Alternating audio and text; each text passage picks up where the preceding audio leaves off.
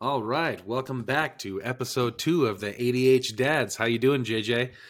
Hey, buddy, doing all right. Got my kiddo in bed after a long day of play and crazy and all the wild stuff that goes on at our home. Yeah, it's post-holiday season, so we've got presents all over the floor, wrapping paper still out, and all the toys for us to step on.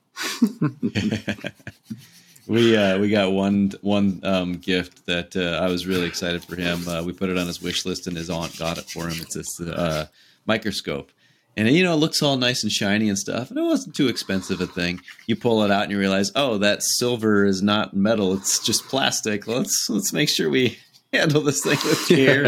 And he's like taking all these slides and throwing them all over the place. I'm like, okay, this is gonna be a short-lived microscope, but. Yeah, we looked at apple slices and onions and stuff through it. He was just all about it. So, dude, those were the best gifts. I remember one of my favorite gifts I got as a kid was a microscope, science kit that my dad got me. And I think that was probably the only gift that I didn't lose, within the first year of getting it. I had that microscope for 4 years, and I would look at everything in it, from blood whenever I cut myself to fingernails and dirt and whatever animals and bugs you find outside. Gotta love those STEM gifts, dude. They really really give for a long time. But my kiddo, amazingly enough, he asked for just one gift from Santa this year. He wrote a letter and everything, and Santa brought it to him. And I don't think we're gonna lose that one because it's a dinosaur toy. Imagine that, my kiddo who's obsessed with dinosaurs, and it's bigger than the dogs. so that thing's not going to be lost anytime soon. So I'm curious how many gifts does Santa bring your household? It's kind of a cool mix, man. So Santa will bring maybe one or two, and the rest come from Dad and then of course family members and stuff. So Santa kind of just delivers on the big thing. Last year, what my kiddo really wanted was those Thomas the Tank Engine wooden tracks and wooden trains. Yeah, he really wanted an Amtrak that would go on those, and sure enough, Amtrak actually sells those Amtrak trains. So I looked online and I was like, well, Santa's got to dish out some money for this Amtrak stuff. so yeah, last year he was pretty happy with that, and so Santa's been delivering each year. So and I'm glad that he hasn't asked for a car or something, because I'm not prepared for that yet. Yeah. Yeah, I asked because when I was a kid, I think more presents came from Santa than they did from Mom and Dad, and. When, I came into this relationship here to spoil the kids around the holidays, my wife was like, no, Santa brings one gift. We're getting credit for the rest. I want them to know where gifts come from. So, oh, man, I hear that. I had it last year where he's like, yeah, Santa brought me this gift. I'm like, all right, well, got some other stuff for me, but, Thanks, Santa. Yeah, we spoiled the kids this year. We got them everything on their list, and even 2 Mercedes that they didn't even ask for. Those little battery powered cars. So we're already spoiling them to the point of buying them cars, multiple cars on the holidays. Yeah. So don't forget to get the extra batteries. Yeah. Yeah. Our little one has just been in heaven riding up and down the driveway here as I take out the trash. So it's been a fun holiday for us. That's cool, man. That's cool. Yeah. We've made good on our holidays. And in fact, you actually sent us a little excavation kit in the form of a big egg and a plaster egg with little dinosaurs in it. And, for a kid with ADHD, that thing was not those little tools. Nah, that wasn't enough. This thing looked like a ball. You just throw it against the concrete. Yeah. That would have been my method. We came in, and I'm not kidding you, dude. Our black coats were more whitish gray at that point. So. Yeah. Nice. I'm glad the little one got some joy out of that. We're here talking about co-parenting today is the topic of our episode, and what a perfect topic around the holidays here, because I think that this probably tool is most needed for our situations, right?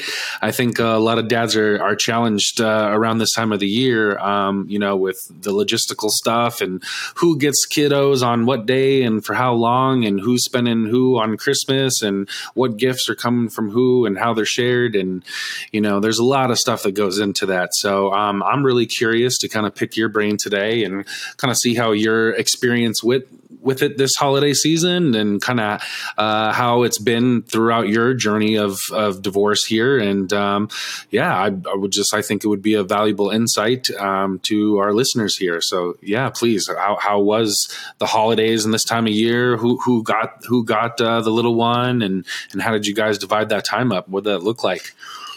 Yeah, man. So, you know, I mentioned, you know, stuff on co-parenting in my experience in our first episode. And I'll just kind of circle back around to the experience that I had with my kiddo's mom. And it's primarily very cooperative and just amicable. And it has been for almost the entire time post-divorce. We were trying to settle into what was best for our kiddo early on. And there was some fear that came into what does that look like when we were still kind of leading up to the divorce, because there were high emotions for obvious reasons. And with those high emotions and on, you know, and kind of that mentality of what is the other person going to do? I know we're really kind of struggling to see each other here. And now we're having to navigate through what we believe is best for our kiddo. And at one time during it, I remember both she and I had that feeling like, you know, am I going to have to fight this person for custody? And the good thing about our situation is both of us kind of had in the back of our minds that we want our son to have equal time with his parents.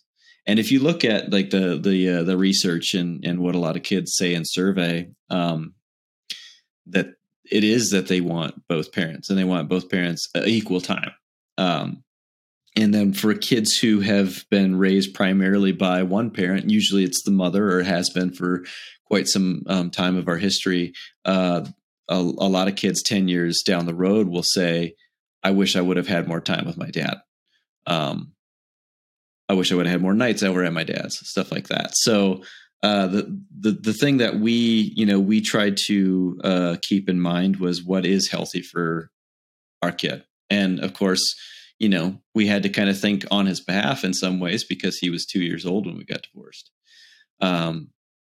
What does help in the situation that I was in is that I was in a state, which more and more states, most states now feel this way, where unless there's reason, like neglect or, you know, obvious abuse taking place on one side, the states are going to rule 50-50 custody. And that's kind of based on research and based on what kids say they want with their parents. So we did have to develop a parenting plan, which is part of, you know, the process of going through divorce and creating, you know, that essential structure, legal structure post divorce. But what we did, again, we have a very cooperative style of parenting. There's a little bit of parallel parenting in there, which basically the cooperative is, you know, you talk about how you're going to parent from one house to the next. And parallel is more, you know, that person does their thing and this person does their thing. There's no attempt to try and, you know, do the same thing from house to house. We're right, kind of in right. The middle of that. So we do the cooperative style in many ways, and we talk to each other. We ask each other questions like, you know, how have you handled this situation? How have you handled that situation? So you can kind of see with the process of going through, you know, time with kid or time with mom, time with dad, that's also something that we developed over time where, yes, we have a parenting plan that we can fall back on, but that's not something that we have to stick to. If we're going to have discussion, if we're going to be able to, you know, let's say maybe she has a work event and that would be her custodial night. Well, she can come to me first. In fact, I think it's even written in our parenting plan that we have the first right of refusal, which is a very weird way of saying, you know, like I am the first person you ask if I can, you know, watch my kiddo, which I'm very grateful for because we've done a lot of that. So when it came to this Christmas, specifically, you know, this year it fell on a Sunday, our transition day on the weekend is Sundays at noon. And I asked her, my parents were coming to town to visit, you know, if she wanted to switch up the schedule at all, because we had kind of different things back and forth during this last month, including I had a trip to Missouri, and she also had something going on for her work stuff. So we were kind of swapping back and forth. But so I said, you know, do you want to switch it up? My parents are in town. And she said, no, I want to stick to Sunday at noon. And, you know, I mean, my parents were only in town for a couple of days, and they would have been here through Monday evening. So that just simply meant that, you know, my son wasn't going to be here with my parents' visit for, you know, almost half of it. And I just kind of looked at the response that she gave me and said, yeah, that's fair. That's back on what we're currently agreeing with. I didn't think of it as something where she's trying to take advantage of me or she's just not willing to work with me. It was more like, yeah, when it comes down to it, she doesn't need to give me any reasons other than, you know, this is the schedule that we agreed upon. So yeah. So Cohen, he on Sunday morning opened up the remainder of his gifts because he kept asking the days leading up to Christmas, can I open a gift? Can I open a gift? And it, you know, it was really funny. By the way, my mom's birthday is on Christmas Eve, which they were here for. And in her birthday card that we gave her, he wrote to her, can I open some gifts on your birthday? Oh, yeah, that's the thought process of a kid, right? Yeah. How can I get gifts out of this? There's presents around here. I know one of them could be from me. Yeah, so he asked her that. She was fine with it, you know, so he opened up some gifts on her birthday. One awesome thing, by the way, I know this is apart from the co-parenting thing, but actually it's kind of related to co-parenting. I'll jump into that really quick. One thing that the courts usually say is you have to agree upon a variety of things when it comes to raising your children. A big one that sticks out for everybody is religion. And that's a tough one. Let's say one person has a religious faith and the other one doesn't. Well, you would think that the default could only be that the child doesn't go to church, because the person who doesn't believe doesn't necessarily want their kid to go to church, because that goes against where their non-belief exists. And so, you know, how do you work with that? Well, for the most part, we work really well. But my mom, she wanted to go to church on her birthday, and we went to a candlelight service, and they had a part where they called the kids up for, you know, a children's message and lighting candles and stuff. And Cohen went up to the front after some hesitation. He raised his hand. He had his hand like this. He was holding his hand up with the other hand because he was getting tired. But yeah, he was really well behaved. And he might have, you know, disrupted a couple of times or interrupted, nothing too extreme. But I was very proud of him to go up there and do that. And I even shared that with his mom. I took some pictures in there, and, you know, she didn't say like, how dare you take him to church or something like that. So again, you know, it's a very open and honest conversation. Schedule wise, we work really well together, and I've yet to really come into any sort of real conflicts. It sounds like there has to be answer. Well, yeah, it sounds, listening to you here, it sounds like there needs to be a lot of curiosity and compromise, right? Like you can't just be so steadfast in your way or the highway. Like, you know, I mean, a relationship in general is a two-party system, right? But ever so more needed in a co-parenting dynamic where you guys aren't living in the same household and the kid is bouncing back and forth. And, you know, there may be different rules, different structures. You had mentioned, you know, parallel parenting, and gosh, I think, you know, growing up in a divorced households where my parents also got divorced when I was about 2 years old, you know, so I don't really remember them together. Most of my dynamics around the holidays was being split. You know, I would go to my dad's for a little bit, or my mom's, or, you know, whoever I was living with, I, you know, would go visit for the month of summer, and, you know, for a couple of weeks and during the holidays. And I remember that being very stressful as a kid, you know, like having to navigate who I was going to upset or who I was going to let down, who was going to be alone on Christmas, or, you know, and for the existential crisis of a 5-6-year-old, you know, that feels heavy, you know? So, and I know a lot of of us adults get wrapped up in the emotions of the holidays, right?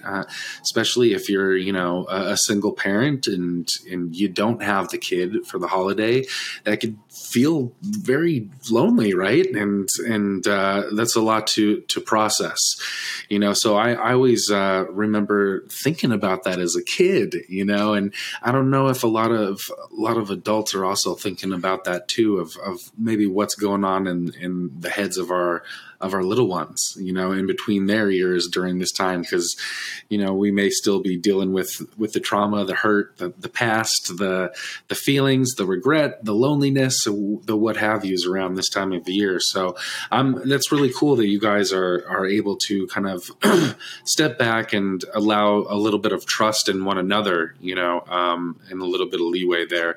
I like that term, that parallel parenting versus, you know, the co-parenting dynamic. Again, when I was growing up, I don't think that we had my parents had a very healthy co-parenting dynamic.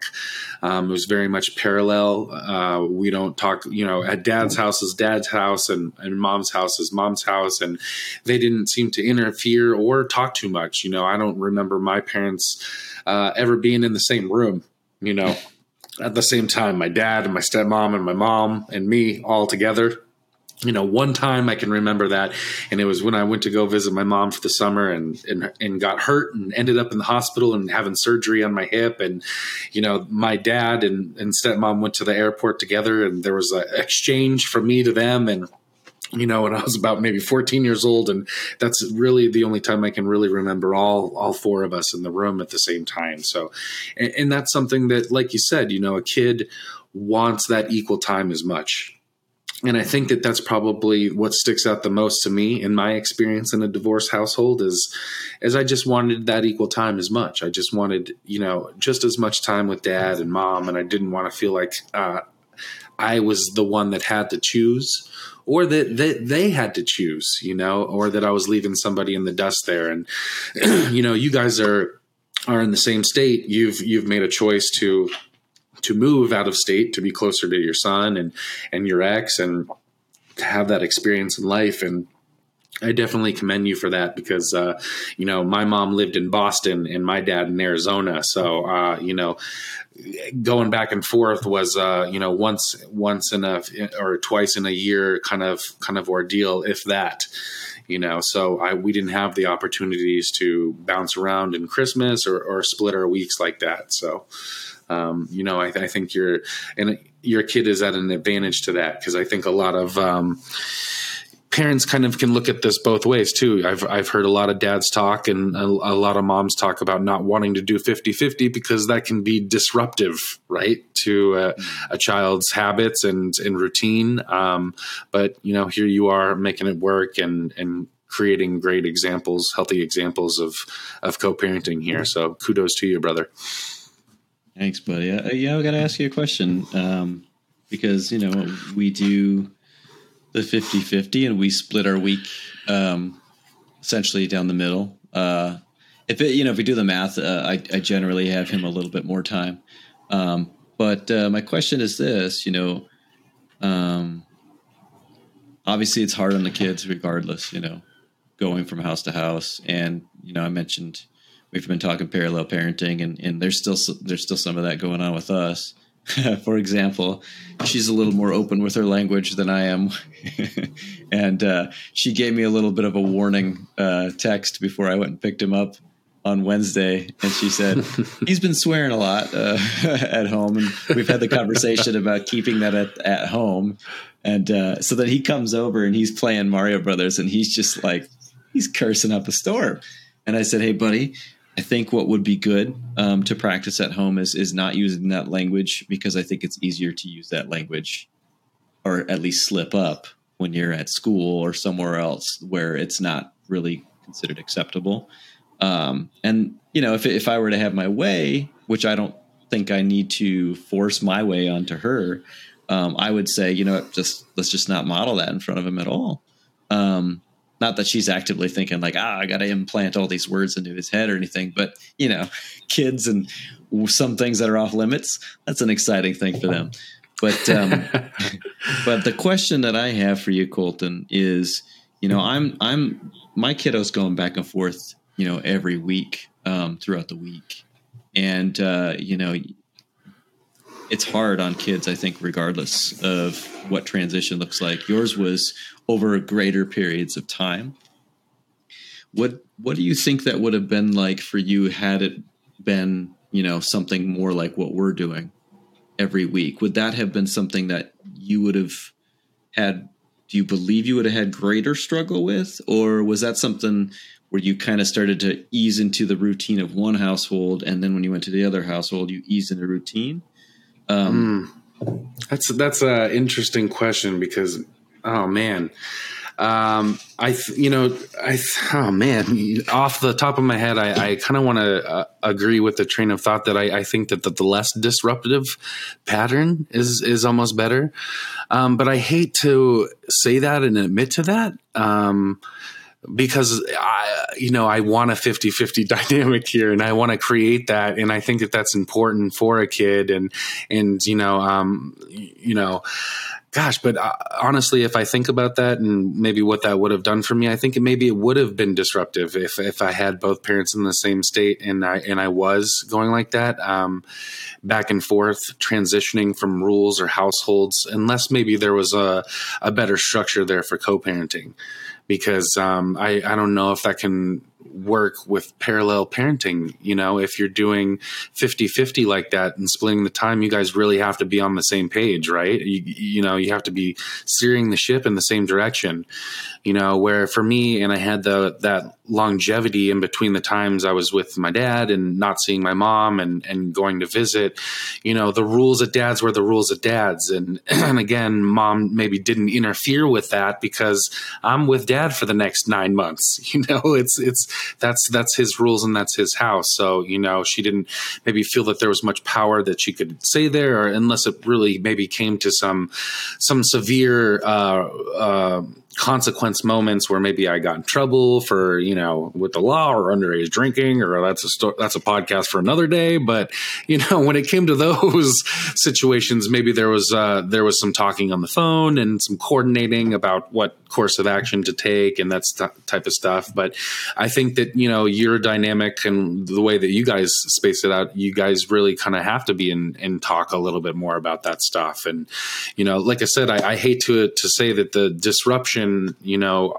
that I feel would have a negative effect, because again, I think the whole point of this podcast and this episode specifically is to talk about how can we like garnish those relationships, right? Yeah, man, it is tough. And again, too, I think the big thing is like, how do the parents parent? Like you were saying, you know, the kids want to just, you know, be with their parents, and how did the parents parent, I think, affects a lot of that. And, it's definitely tough, but has major positives in our experience. One example, again, you know, like I said, we get along great.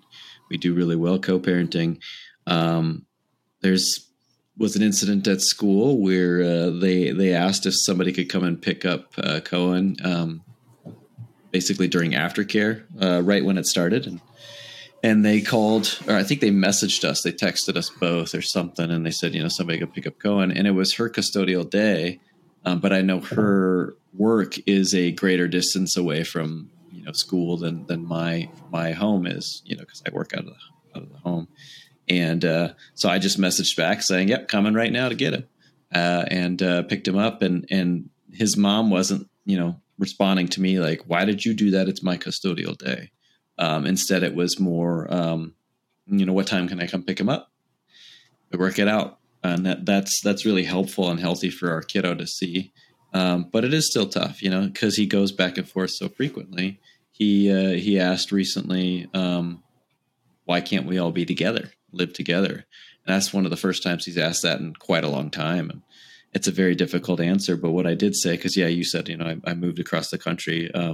My ex's job essentially is highly specific. So I can work from anywhere.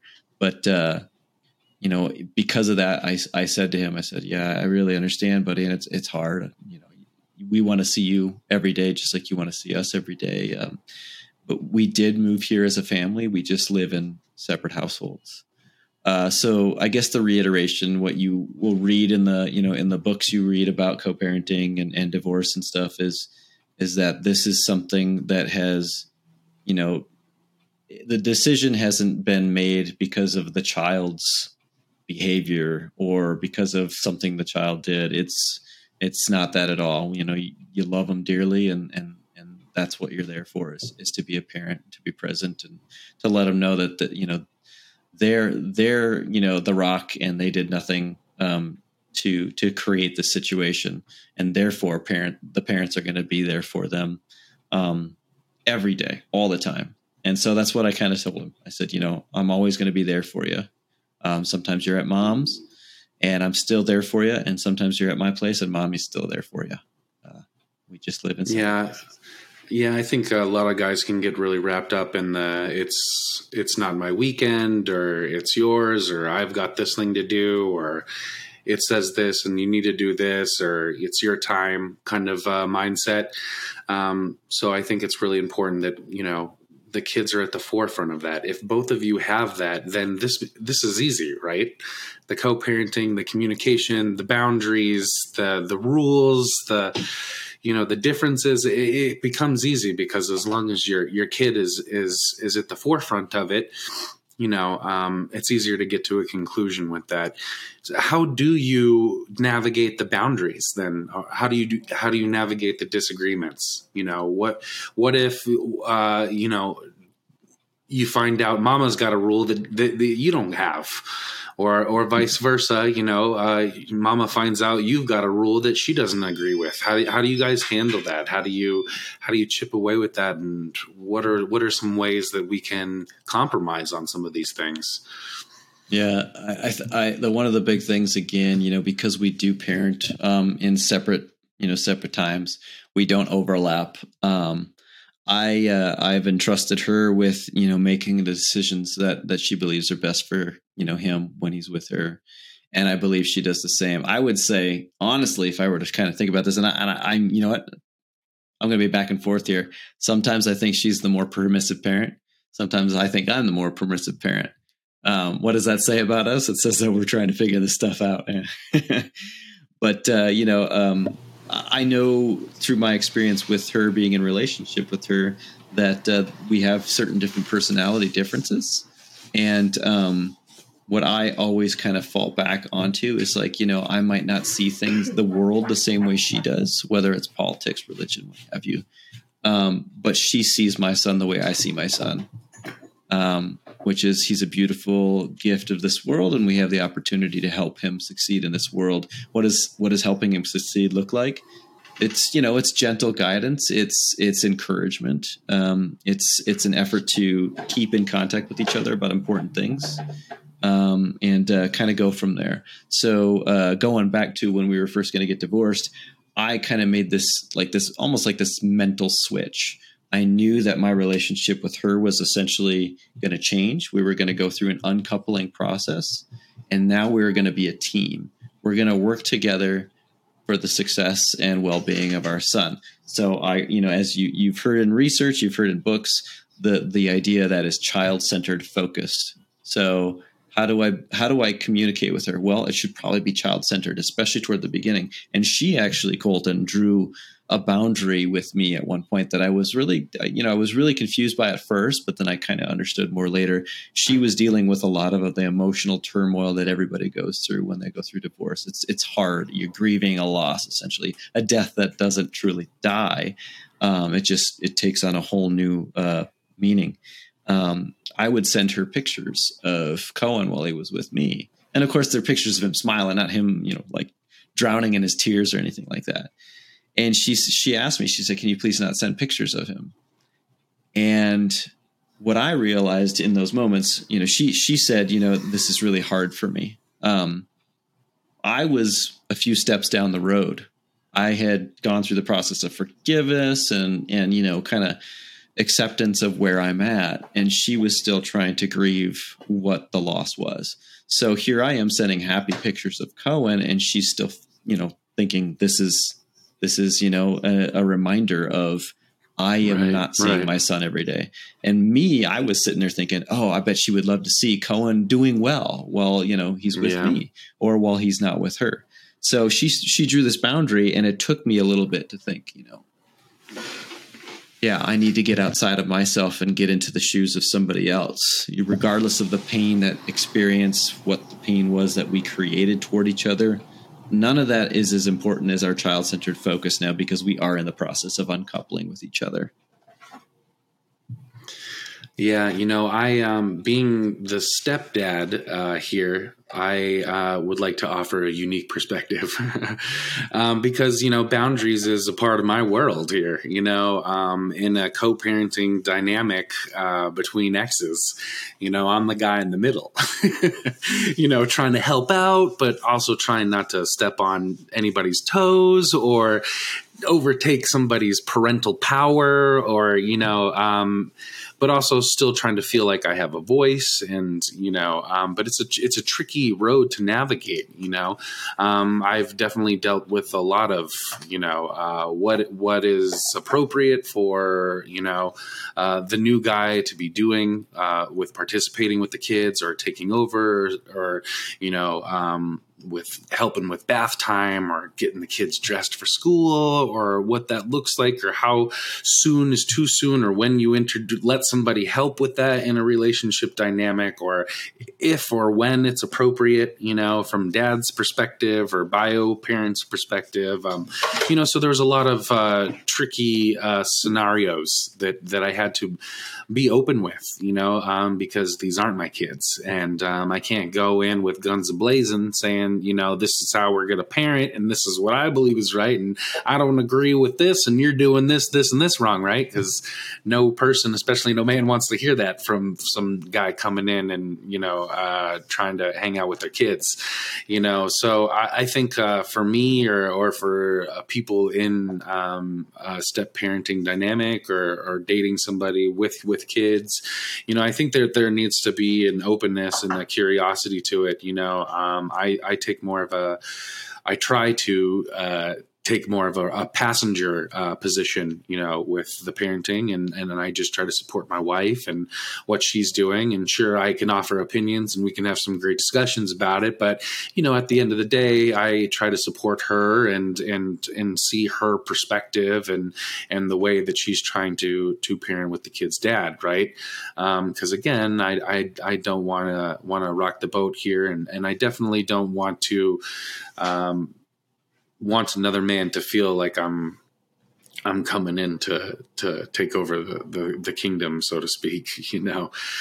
So yeah, it's definitely a part of my world and I definitely have to approach it with a curiosity and an openness. And there's been moments where, you know, from my perspective, I just want to come in and help. And, you know, I want to, oh God, you know, I see this single mom with 3 kids and bath time is a mess and chaos of the witching hour. The kids are melting down. Oh, it's, you know, like, I just want to get in there and, you know, all right, here, I got the towel. Let's go. Bedtime. You do this. I'll do this. You brush. I'll get the teeth, you know, well, I got the bedtime stories picked out, you know, all right, let's nail it. Tag team. Boom. Yeah, we did it. You know, that's how I want to help, you know. Acts of service is definitely one of my love languages and how I like to express myself in a relationship, you know. But again, you know, those can be triggering, just like pictures can be triggering, right? You're sending it from a perspective of, look at this beautiful thing that we've created. Don't you want to see it? But you know, for certain stages of this process of divorce, and that could be triggering, you know. Again, I think that over the course of these 3 years here, we've chipped away at some of those boundaries in my dynamic, and we've been able to kind of, you know, reevaluate, pivot, and restructure, you know, how I'm helping and where and when and what that looks like. But, you know, it takes a little bit of curiosity, a lot of patience, you know, just because you're ready to set a boundary, accept a boundary, or walk a boundary doesn't mean that the other person is, you know. And it also doesn't mean that they won't be down the line or with talks or support or healthy communication, you know. So a lot of talking from me. That's good. And it's definitely a difficult position to be in, as you know, as I don't want to like add to the reinforcement of the stress of the situation, but it is a difficult position to be in because, you know, just the idea of entering into a, you know, to the picture, as you know, as we put it, the timing of that from the kid's mom might be one timeline, and the timing of that from the kid's mom's or the kid's grandma's perspective could be different, or, you know, the ex's perspective or your own perspective. And if you ask a bunch of people what that timeline should be, you know, for when, you know, a possible romantic partner should be introduced to the kids, you're probably going to get a ton of different answers if you just enter a room and ask the question. So it's not an easy place to be. And that's why, you know, I kind of fall back on that whole child-centered approach. You know, you got it. Of course, we have to hand over some trust to our former, you know, partner, former spouse, to make those decisions, because we are no longer part of that decision process. We can focus on our children and say, you know, I believe it's best for the children if you introduce this person at this time. But that's, you know, that's not the trump card here. The trump card is the person making the decisions for themselves and their happiness. So what I would say, from my perspective, Colton, which of course is related to your situation, is the fears that I would experience, I would imagine, from my side of things is if Cohen's mom does find somebody, is, will Cohen, you know, see this guy as like, he's the friend, he's the cool guy, he's the guy coming in and, you know, bringing all the fun to the situation. And then he comes to Dad's, and Dad has more rules and, you know, expectations in the household because this is the established house. There's that fear, that jealousy. But what's more important here? It's the child-centered approach again. And I would love, absolutely love, for Cohen to have another male father figure in his life that is reliable, loving, caring, you know, helps him with everyday things, choices, and listens to him. That to me sounds like a phenomenal outcome for my son, a much more stable and healthy outcome than if he's going to just have to have a father figure here, a mother figure here, in his mom and his dad, and that's it. To me, no, I mean, just the amount of stability and structure that comes from an additional person is a huge gift. Obviously, you know, you talked about discipline techniques and stuff like that. That's a complicated thing. And, you know, again, there's timelines and stuff, and how do you implement that from the person coming into the family? I think that's a discussion for for an entire episode or two or three. But I would say this much. I would say that the person coming into the family typically has the responsibility to be the united front with the biological parent. So what does that look like in the household? It looks like you support your wife, you understand, you learn her, and therefore you are applying motherly techniques with your children in the house as this progresses and as you become more comfortable as their parent figure and somebody that they can trust. And I believe you've already established that for yourself, buddy. And it's awesome. You have one of the coolest families I think I've ever not officially met in person yet, but know enough about to be like, for me to say, like, I want that. That's the truth of the matter, is I really want that. And if that can happen for my one boy someday, man, I'll be so happy. The rest of life doesn't matter. We've already accomplished something major. Well, gosh, you know, thank you, JJ. I appreciate those words. And, you know, I think it's so important for me to be the supportive figure in this scenario, because, you know, from my own experience, you know, I had a stepdad. I still have a stepmom. You know, my dad and my stepmom have been together for over 20 years now. And, you know, and my stepmom or my stepdad, you know, came and entered and left the picture, you know, within a 5-year period or so. He wasn't in the picture for too long. And I remember it being a very toxic experience. And me and him definitely didn't have a close relationship. But, you know, if I think back to like how my stepdad handled it, having a kid in his life versus how my stepmom handles it, having a kid in her life. And I'm trying to think about what we're talking about here. And, you know, I think the very masculine approach from my stepdad was well, you're in my house, these are my rules, and I'm going to make it, where my stepmom was more of the approach that we're talking about. Well, this is your kid. You get the reign here, and you get to say, because this is your kid, to my dad. But I also felt that created maybe a little bit of resentment between my dad and my stepmom, and between my stepmom and me, and that there was maybe some maybe unsaid feelings or hurts or desires that never got really touched on throughout that whole experience for my stepmom and for me. I don't know too much about what happened between my mom or my dad or my stepmom or my dad. All I know is that, dad and stepmom were together before he met my mom, and they didn't work out. And my dad met my mom, had me. Then they didn't work out, and dad and stepmom ended back up together. So I always maybe felt a little bit of, unsaid resentment there coming from my stepmom. It's never been really talked about or expressed or, but I felt that as a kid, and maybe that was just in my head or a little bit of insecurity that I had. But again, now that we're having this discussion, I'm maybe trying to pinpoint that resentment to, that power dynamic in my dad and hers relationship of maybe not having as much of a say as she wanted, or with the rule setting or the discipline dynamics and that kind of stuff. And when she did try to take over it, oh man, we clashed heads, right? It was all, you're not my mom kind of talk. And, so I wasn't the easiest kid, to deal with her and to want to listen to her. So I think that's very important for me and my journey as a step parent is, how can I listen? How can I not yell? How can I discipline as least as possible, which I'm going to be honest with you, brother, as a parent, you got to discipline it sometime. I'm using the word discipline, but I don't use it in a consequence type of shame, punishment type of way. I'm talking maybe discipline in a more communicative, let's talk about how your actions affect people or the world around you kind of discipline, or this is why we shouldn't do this because of A, Y, and Z, and these are the repercussions.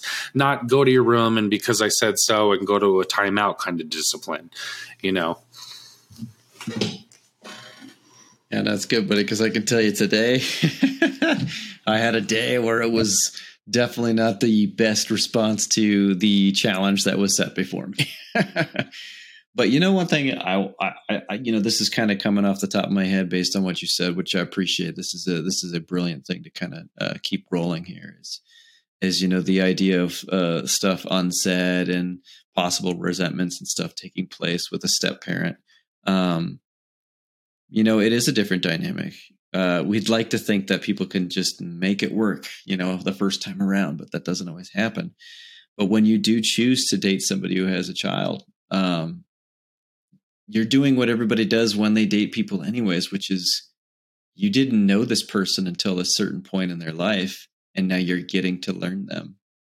And kids are an extension of us in many ways too.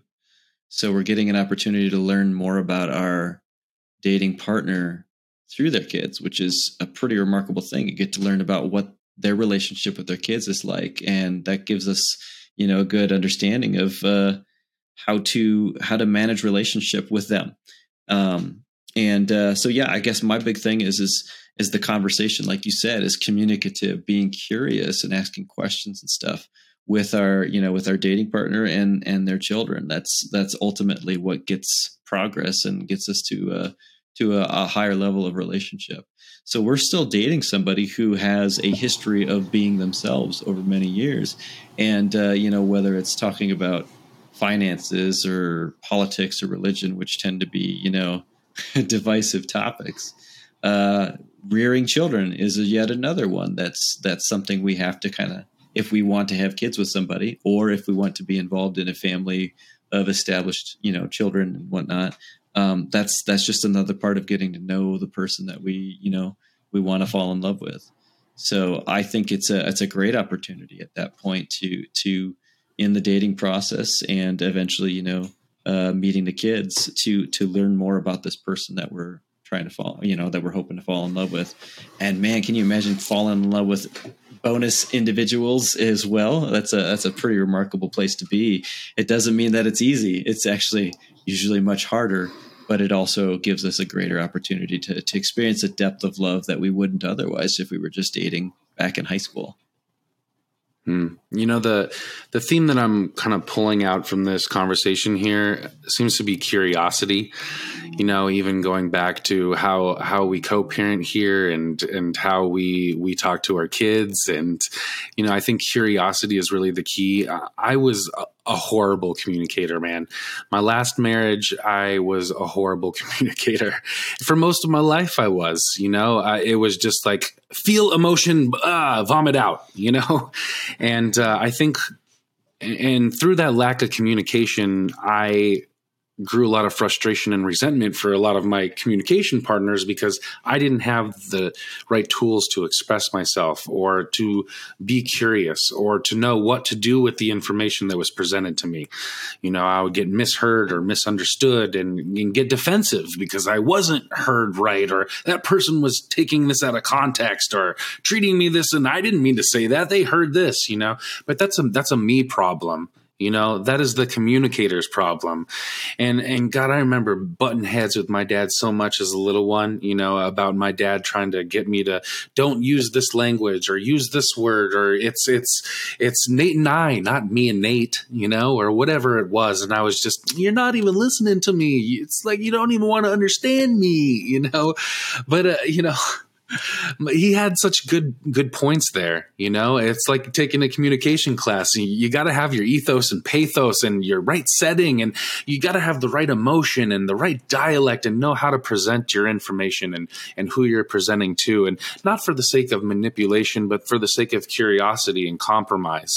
And a lot of people look at compromise as both parties are losing, right? You never are getting what you want fully. A lot of people look at it like that, where I look at compromise as everybody wins, as again, if we approach it with curiosity. And the success for me with in more recent years with my communicating has been the curiosity aspect. How can I put this conversation into a question? How can I ask you a question and see what you think you should do rather than me telling you what you should do or what I think the problem is or how to fix this? What do you think it is and how do we get there? And what tactics would you employ and how does that make you feel? And, I think that curiosity and generative inquiry aspect of it is really how we can chip away at this and build bridges. Yeah, man. And, it's funny to me when we think about, marriages breaking down, and what often takes place is we tend to have a lot of curiosity at the beginning of a relationship. People call it like the honeymoon phase and stuff. And, at that time or at that stage, people can't do anything wrong. Like, oh, I'm sorry for this. I'm sorry for that. Oh yeah, no. Oh yeah. What did you think about you? There's just so much curiosity toward the beginning, and it shows us this interest in this other person. And in some ways we put them on a pedestal and think they can't do any wrong, and then we we start to move in with our emotions and we get comfortable and stuff, and then we start to realize not intentionally we start to try and in some ways inject ourselves into their story, and if it doesn't quite fit right, we start to feel something inside of us. And eventually, those turn into arguments and stuff. And then you talked about defensiveness. One of the big things that I think it's a complete opposite side of the coin is, you mentioned curiosity. The other side of that is invalidation. Invalidation works in a way where I'm not really listening to this person. I'm just waiting for my opportunity to speak, because this is my situation, and my situation actually comes before yours. I'm going to, instead of really truly listening to you and showing curiosity, I'm actually going to speak over you and invalidate you, because whatever you said is incorrect, and this is the correct way of thinking. Too often we find ourselves or people find themselves in a state of invalidating their partners. And that corrodes the trust that was built through that initial curiosity and, oh, this person's so amazing.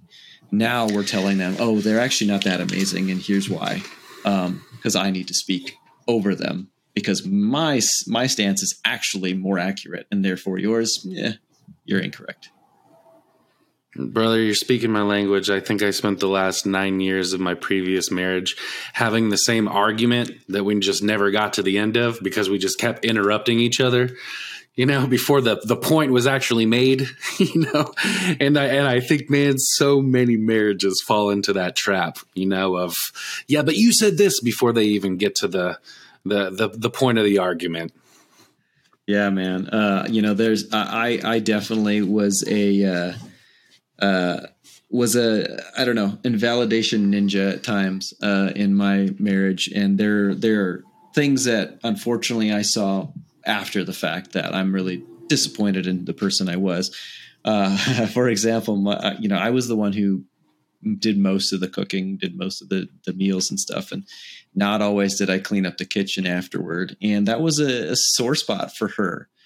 She would talk about how, usually would come out in a way that wasn't probably the healthiest, but she would get upset about the kitchen being so messy. And in my mind, I was thinking how petty of her to get so upset about this all the time. Like, doesn't she see that I did this? I cooked this and stuff. Well, now you see how what I did is I made it about me. I didn't think about, okay, perhaps we have this conversation that just needs to happen about the trust in this relationship, the expectations.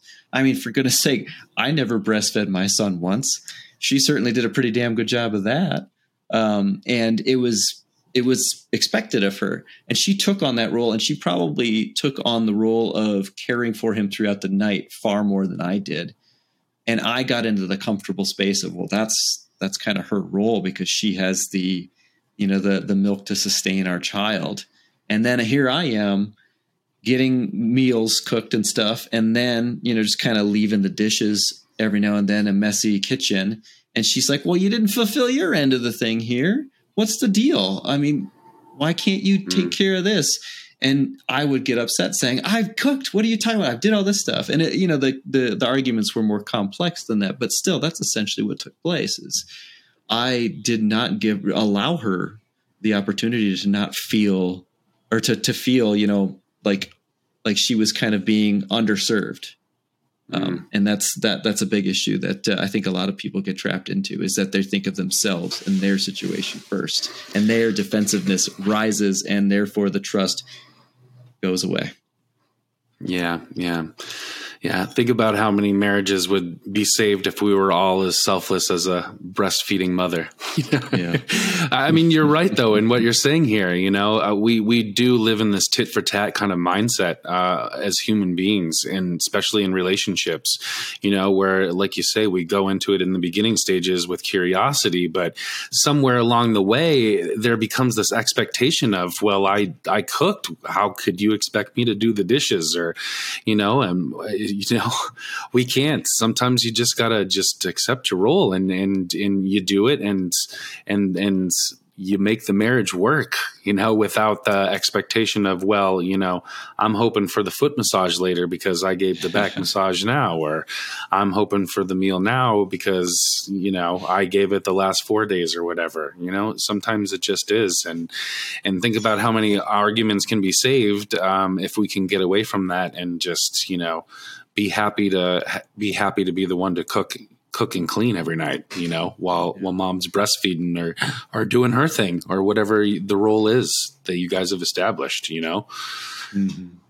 And of course it's a very complicated thing, but if we think of it this way, we're courting somebody, we're trying to make a great impression. So it's, we cook a meal and then we say, oh no, don't worry about the dishes stuff. I'll take care of it. You're pursuing this person. And then, it's working out. You two are together. And then you stop doing that. Well, this person sees, oh, well, he used to do these things for me. He's not doing it for me anymore. My value must have decreased. Something in me is not valuable enough to him anymore. you know, there's going to be some things where, you know, like you make a compromise and maybe you don't do this time or that time. But when it becomes a regular thing, the partner in that situation, the receiving partner, the person who's supposed to be expecting these acts of service from us, is going to look at that and say, you know, I don't know what it is, but something about me must not be good enough in this relationship that I'm no longer being served in this way.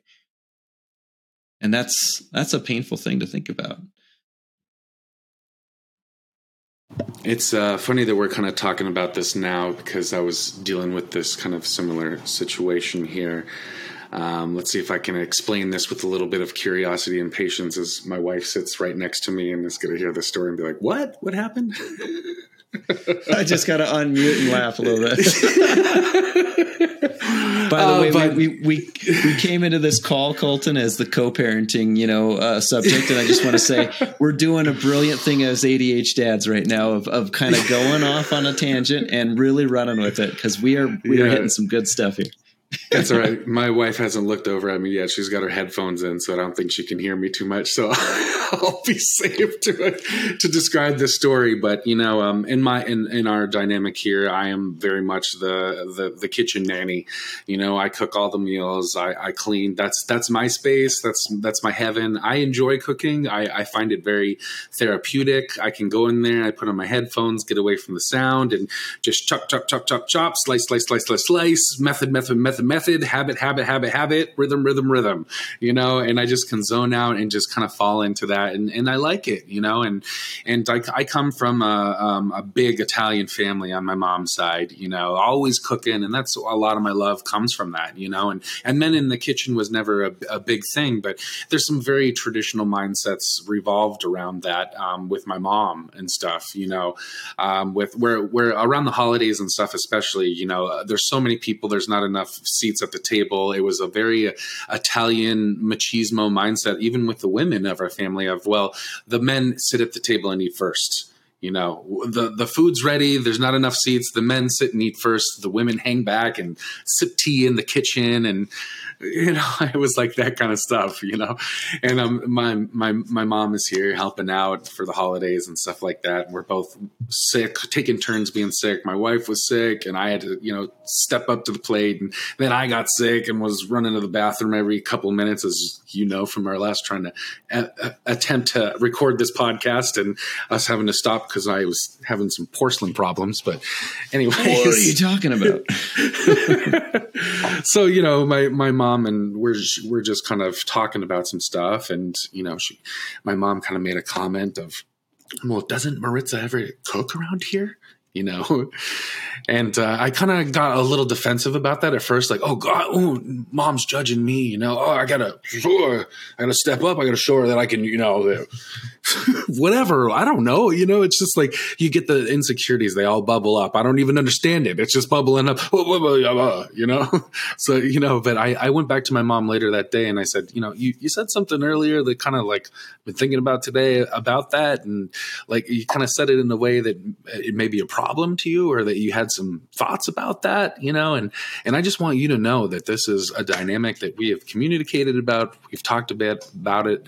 And though I know that it maybe is a little unconventional, a little untraditional, you know, I'm happy to do this and to pick up the responsibilities. And she's great in a lot of other areas and picks up the responsibilities and the slack in a lot of other ways.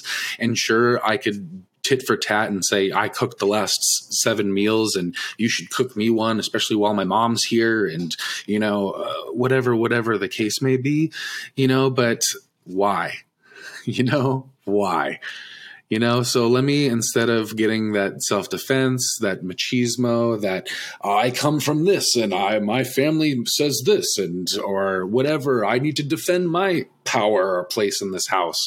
I was able to approach it from well, why are you feeling that way, Mom? What's going on? What makes you feel that way or see that or say something about our dynamic when this is my stance on it and this is how I feel about it?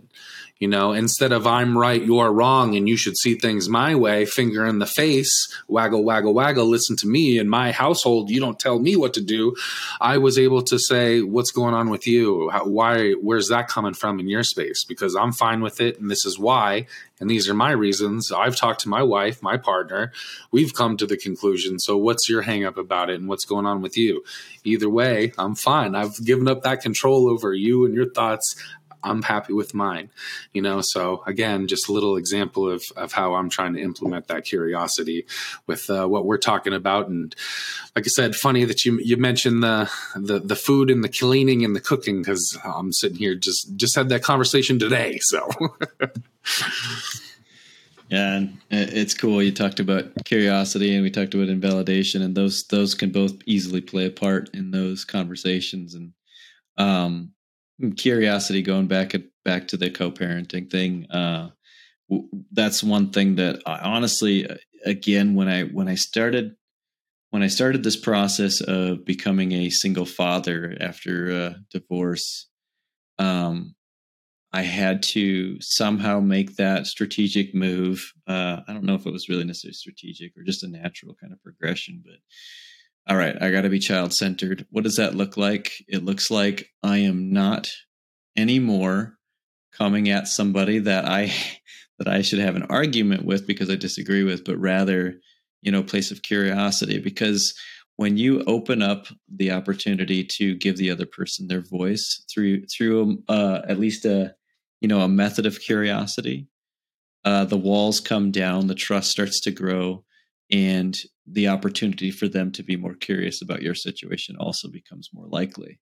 So you become an advocate for their situation just by simply asking questions about it, because you haven't judged it. Instead, you have given it merit and an opportunity to really stand on its own. And that can also create change over time. Not that we want to be manipulative through our curiosity, but a lot of times, if you're curious with somebody, they're more than likely going to find a way to become curious about your situation as well. It's not a guarantee, but it definitely works a lot of the time. People who essentially are enemies throughout their lives, if they just switch that curiosity on, it's pretty amazing how quick they can find out that there's some things about this other person that make them interested and actually make them kind of impressed, and therefore they're going to expect that, or they're going to see that in return as well. Is this person with curiosity coming to them? Well, if you know, you see this way, and it looks like you have some merit behind how you see this, and then you ask a question, chances are that person's going to be like, oh, cool. They really thought something of me here. I wonder what it is about them in this way. It's amazing the returns that exist through curiosity. Well said, JJ. I really like that a lot. And I think now is a good time to end here. Something that I would like to do at the end of these episodes here is give our listeners some resources. If you have anything based on what we talked about today, or anything that you think may be of value to the listeners, I would definitely like to talk about it now or throw it into the chats. I've got one here. You know, we talked a lot about, curiosity and empathy, and one book that I wanted to kind of throw out there that I think has been very valuable in my communication is Chris Voss's Never Split the Difference. An FBI interrogator and negotiator. This guy uses some pretty cool tactics surrounding his experience in that field and how it kind of can pertain to business, marriage, and parenting. And there's just some really great stuff in there about, tactical empathy and mirroring and validation. And like I said, that was definitely like an eye opener and a head splitter in as far as just kind of opening my head and mind and thought process to a way of communicating and dealing with things. So that's definitely mine. If you have any that you want to kind of throw on top of this here. Yeah, man, I've got a few, and of course, we'll continue to kind of expand the library as we have ongoing topics and discussions and stuff, and we'll, I guarantee you, we'll be circling around a lot to this stuff too. But kind of one of the basic ones that I, not basic, one of the manuals that I went to kind of, more or less navigate the process of divorce and stuff. And specifically, you know, working as a team, family, or whatever, post-divorce, was The Co-Parenting Handbook, which the subtitle is Raising Well-Adjusted and Resilient Kids from Little Ones to Young Adults Through Divorce or Separation. And that was written by Karen Bonnell and Kristen Little. It's a good one for anybody going through divorce and wanting to make sure that they're there for their kids, and also in some way there for, you know, for their other partner in the process of divorce, their divorce partner. Another one that I've been reading recently, and one of the guys that I've been mentoring as well is picking it up, and we're going to discuss it together, is Co-Parenting Works, Helping Your Children Thrive Through Divorce by Tammy Daughtry. For listeners, just FYI, there's it's kind of biblical in some ways. It's practical, but then they also talk about, you know, God made you this way and that way. So there is some of that talk in there, but a lot of the sound concepts are still there. You know, they talk about cooperative and parallel parenting, and then they talk about other types of parenting that are less successful. So that one's really, really good. And then, you know, when it comes to the idea of curiosity, one of the big books that really helped me a lot to essentially put to practice the idea of curiosity and how do you create curiosity in any situation is, it's called Make Peace with Anyone by David J. Lieberman.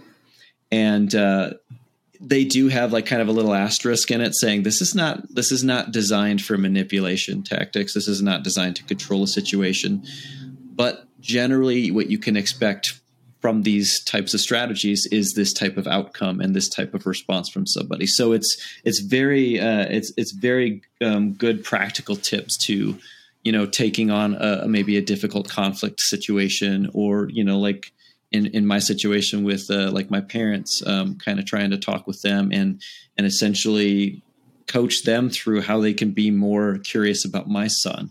Lots and lots of different scenarios that really helped me a ton, kind of develop my levels of curiosity that I use today. Not to worry, guys. We will have all those details in the show notes for you, all the links to the resources and where you can pick those books up. So do not worry if you didn't catch all that.